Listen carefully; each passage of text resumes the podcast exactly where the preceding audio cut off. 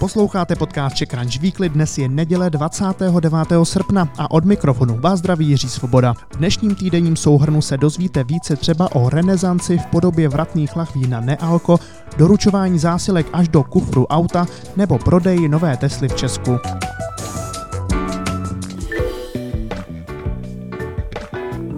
Na úvod drobné upozornění podcast Czech Crunch Weekly nově najdete na samostatném kanálu ve vaší podcastové aplikaci. Přihlašte se k jeho odběru pomocí odkazu v popisku. Partnerem dnešní epizody je program Startup Academy, který tvoříme v rámci komunity Czech Crunchine. Vašemu začínajícímu startupu přidělíme na čtyři měsíce mentora. Získáte kontakt s ostatními startupy a pomůžeme vám i úspěšný nápad realizovat. Přihlásit se můžete na ccshine.cz lomeno mentoring.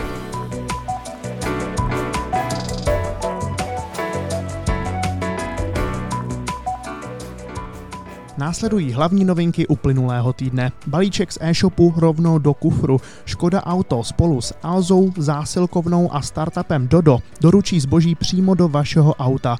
Už se tak nemusí stát, že se vzájemně s kurýrem minete. Pomocí vzdáleného přístupu vám doručí balíček třeba i ve chvíli, kdy budete pracovat. Aby byl ale systém funkční, je potřeba mít model značky Škoda minimálně z roku 2019 se specifickou výbavou. Finanční skupina PPF vydala svoji první výroční zprávu po smrti svého zakladatele a nejbohatšího Čecha Petra Kellnera. Současný šéf PPF Ladislav Bartoníček napsal, že skupina bude nadále naplňovat Kellnerovy plány a tvrdí, že v rámci boje s pandemí upívá svobody a přibývá regulací. Manželé Hlavsovi získávají do svého startupu fondy investici ve výši dalších desítek milionů korun. Jejich online služba využívá faktu, že Češi investují čím dál tím víc a učí je tak, jak s penězi nakládat. Dnes už hlásí 4 tisíce klientů, kteří mají peníze přes fondy v akcích, fondech nebo dluhopisech. Český letenkový startup Kiwi.com vyhrál soudní spor s irskou aerolinkou Ryanair. Obě firmy spolu vedou bitvu dlouhodobě, ale ústavní soud v pátek zrušil rozsudek nižší instance a tedy i předběžné opatření, které zasahovalo do podnikatelských práv Kiwi.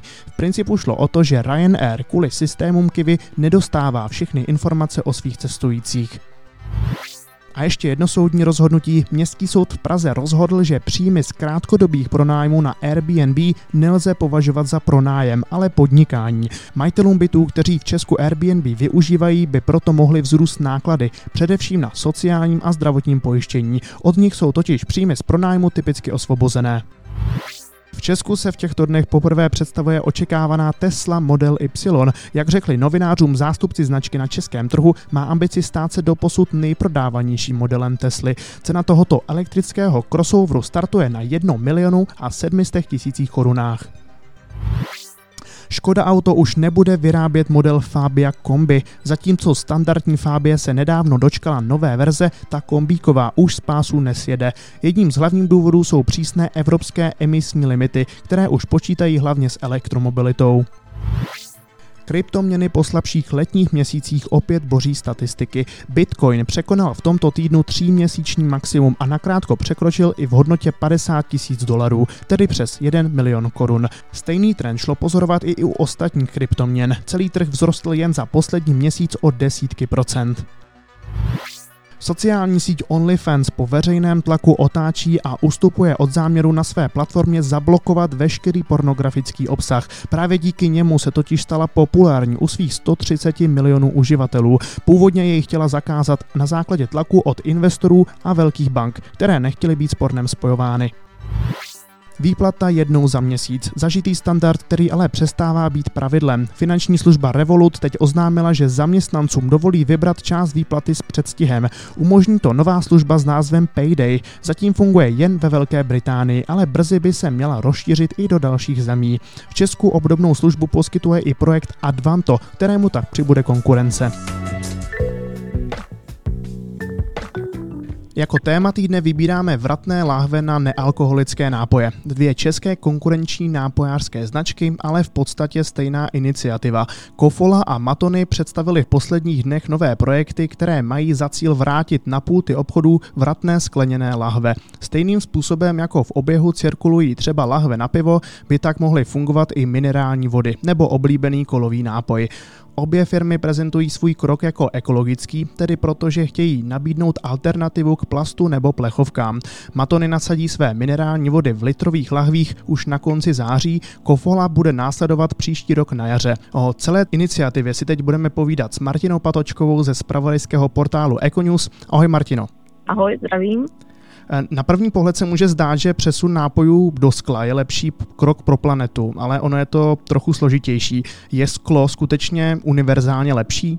Eh, nedá se asi říct, že by bylo sklo univerzálně lepší. Sklo je pro nápoje, a to se týká nealka, ale i mléčných výrobků, vlastně skvělý materiál po technické i té estetické stránce, ale z hlediska dopadu na životní prostředí má svoje mínusy, svoje nevýhody. Jeho výroba je velmi energeticky náročná a smysl to proto dává z tohoto pohledu jenom použití vratného skla. Eh, když se vezmeme nevratné sklo, tak to vlastně vychází z obalových materiálů jako ten nejhorší materiál. Mm-hmm. Pokud eh, jde tedy o přesnou velikost uhlíkové stopy, tedy v gramech oxidu uhličitého, který při výrobě a distribuci takového obalu emitují, jak si tedy vede vratné sklo ve srovnání s ostatními obaly? Vratné sklo vychází z těchto srovnání, kdy se vlastně porovnávají dopady toho obalu od začátku života výrobku až po jeho úplný konec jako druhé nejlepší. Eh, na tom prvním místě je znovu, znovu použitelná petka, eh, což je věc, která se vlastně na českém trhu vůbec nepoužívá, ale zkoušela to tady kdysi někdy v 90. letech Coca-Cola a úplně se to nepotkalo s úspěchem. Takže to vratné sklo vychází dá se říct teda, že s těsným, eh, jenom s velmi těsným náskokem eh, jako druhé. Eh, potom na tom dalším místě jsou vlastně klasické PET lahve s nějakým 50% podílem RPETu.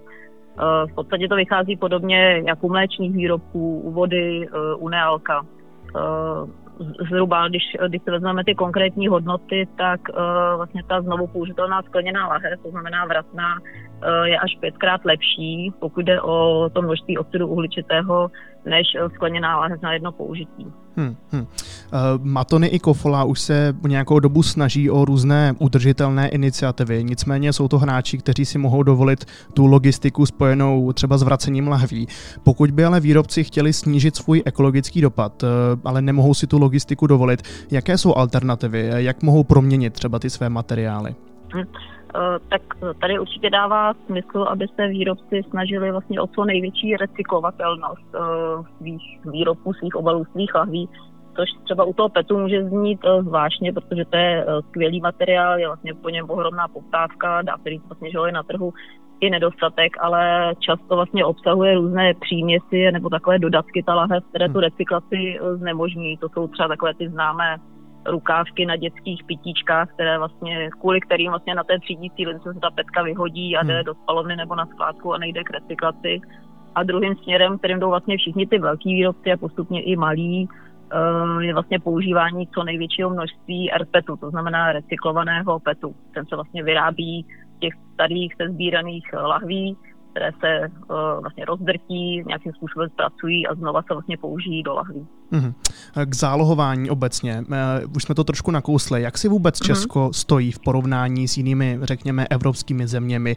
Existuje u nás třeba potřebná legislativa na to, aby výrobci vůbec mohli zálohovat plastové lahve? Legislativa uh, má se to asi tak, že v zemích, kde ty zálohy fungují, tak je to většinou ukotveno uh, v zákoně, to je třeba i případ Slovenska, kde bude zálohování povinné od příštího roku a vlastně už teď se na to výrobci i prodejci musí chystat. Eh, zálohy fungují i v Německu, v Itálii. Eh, u nás vlastně je to tak nyní, že výrobci si mohou sice zavést takzvané jakoby dobrovolné zálohy, to známe třeba z toho případu, kdy Matonka to zkouší uh, s online prodej, prodejcem košík, mm-hmm. ale vlastně co do toho objemu a oběhu, aby to fungovalo, to nedává smysl. Vlastně ti výrobci do toho nepůjdou, pokud vlastně nebude řečeno, že to je povinné a že do toho opravdu všichni, aby, aby vlastně ten výběr se vyplatil jako nějaké ekonomické stránce. Takže takže zatím je to u nás vlastně tak od, jenom v té fázi, že se o tom vlastně debatuje. Mm-hmm. Eh, tak budeme doufat, že zálohované lahve, ať už budou z čehokoliv, se v Česku nějakým způsobem uchytí. Eh, to byla Martina Potočková ze serveru Econews. Martino, díky a hezký den. Já děkuji za oslovení, přeju hezký den. Máme pro vás také tipy na obsah, který stojí za to číst. Šéf-redaktor Čekranče Ondřej Holcman vyspovídal ve velkém rozhovoru spoluzakladatele nadějného českého startupu Product Board. Říkají, že investoři by jim dali více peněz, ale hodnota přes jednu miliardu dolarů jim zatím nedávala smysl. Petr Brejčák sepsal příběh českého startupu MyTimy, který tvoří virtuální asistentky. Jeho zakladatel říká, že lidé nechápou peněžitou hodnotu času, ale firmy ano. A přidám také tip na obsah mimo Czech Crunch. Magazín Wired se v nedávném videu zaměřil na to, jak kofein doslova nabudil lidskou historii. Aby taky ne. 90% světové dospělé populace ho v nějaké formě konzumuje denně. A nakonec ještě výhled do dalšího týdne. Od pondělí až do pátku se v Brně koná za mezinárodní podpory konference Interspeech 2021. Ta se zaměří na vývoj řečových technologií, například umělou tvorbu řeči nebo hlasových asistentů. Ve čtvrtek 2. září zamíří do kin nová Marvelovka zvaná Shang-Chi a legenda o deseti prstenech. Hlavním hrdinou je superhrdina čínského původu, který je konfrontován se svojí minulostí. A ve čtvrtek začíná na pražském újezdě i přehlídka umění JNT banky Art Index Pop-up.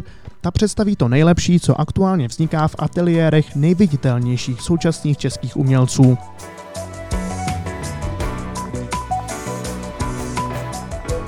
To byl podcast Czech Crunch Weekly. Ještě zopakuji, že se nově přesouvá do samostatného kanálu ve vaší podcastové aplikaci, tak nezapomeňte přihlásit odběr. Pěkný den a úspěšný začátek nového týdne přeji Jiří Svoboda.